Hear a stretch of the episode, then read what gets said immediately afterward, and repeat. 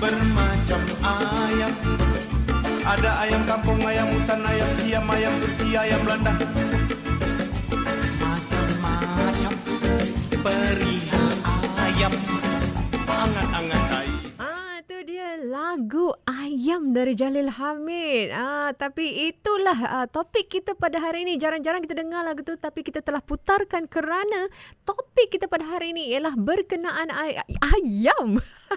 Okey, selamat datang ke satu lagi episod podcast Hashtag Notape. Saya koresponden Syahidah Sahid. Ah, hari ini kita akan memulakan satu siri podcast yang baru eh.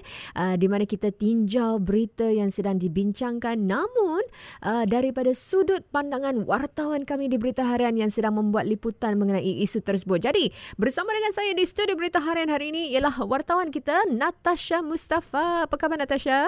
Baik, Alhamdulillah. Ah, berbalik kepada lagu intro kita mengenai ayam ni. Bila sebut tentang berita mengenai ayam ni mungkin ada yang berpendapat eh macam lucu eh nak cakap pasal ayam. Ayam pun boleh jadi berita atau memandang uh, mungkin isu ini atau berita ini sebagai satu isu yang remeh. Tapi sebenarnya penting eh kerana bayangkan kalau tak cukup ayam Natasha, awak suka makan ayam?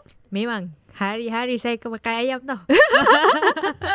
Okey, tapi uh, baru-baru ini eh kita uh, mendapat berita bahawa Malaysia telah uh, mengumumkan untuk menghentikan ekspor 3.6 juta ekor ayam sebulan mulai 1 Jun uh, dan menurut agensi makanan Singapura SFA sekitar 34% daripada ayam diimport Singapura adalah dari Malaysia. Bagaimana reaksi para penjual ayam kita menyusuli berita ini, Natasha?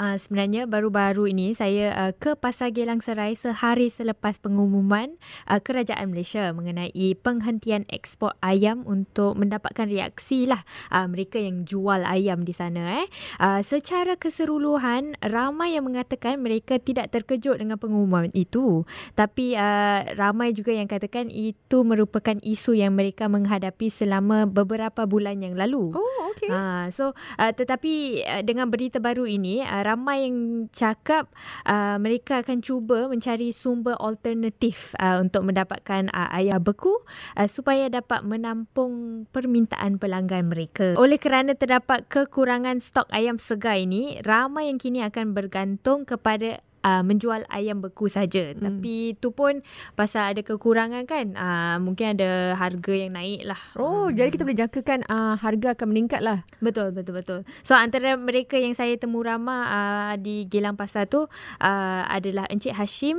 Abbas, pemilik gerai Hashim Abbas. Hmm, mari kita dengarkan. Eh, kurang-kurang pun dia naik pun RM1 lebih. Satu ringgit setengah, ringgit tiga. Lebih kurang gitu je lah. Uh, tapi tak semestinya semua. Soal harga, banyak pembekal. Jadi dia sama dia kurang sepakat. Tak bersetuju je naikkan harga, dia ni turun harga. Walaupun sudah diumum, tapi kita nak, belum nampak terjajal. Kita Singapura pulau yang kecil. Jadi penduduk pun kurang. Jadi tak apa-apa sangat terjajal lah. Cuma, yalah kita lihat cuma harga tu saja. Barang sentiasa boleh kita dapat. Kalau kita bandingkan ada-ada negeri kalau kita sini ber banyak pembekal. Jadi kalau satu pembekal tak ada lain pembekal ada. Jadi kita lebih kurang ada dan 25 30 pembekal. Jadi kita rasa banyak yang nak boleh offer tu banyak. Kita tak semestinya ada barang fresh. Kita ada barang frozen juga. Jadi kita lihat kalau fresh tak ada, orang boleh ambil yang frozen. Betul. Uh, sebenarnya SFA juga telah menasihat uh, orang ramai untuk membeli ayam beku juga jika boleh. Uh, ini sedangkan agensi itu cuba untuk bekerjasama dengan pengimport untuk mengurangkan kesan bekalan tempatan di sini. Hmm, okay, so selain daripada penjual ayam, siapa lagi yang telah uh, Natasha temui di Pasar Gelang tu? Selain penjual ayam, saya juga berjumpa bersama beberapa pegerai makanan di Gelang. Uh, khususnya mereka yang menggunakan bahan ayam untuk jualan makanan. Antara mereka yang saya berjumpa adalah Cik Nina Hussein, anak pemilik gerai nasi ayam sambal. For that, harga ayam pun dah naik dah. But because our stocks are from US, because of this, so sekarang we know that when the Malaysian stock is being cut off, more supply, our supplier will get more orders lah. So kita pun sangkut lah. Ayam kita yang kita nak dah tak ada, our stock, habis lepas tu diorang naikkan harga and we don't have any more choice. So it does affect us greatly lah. Because they have different parts like whole chicken, one leg, quarter leg.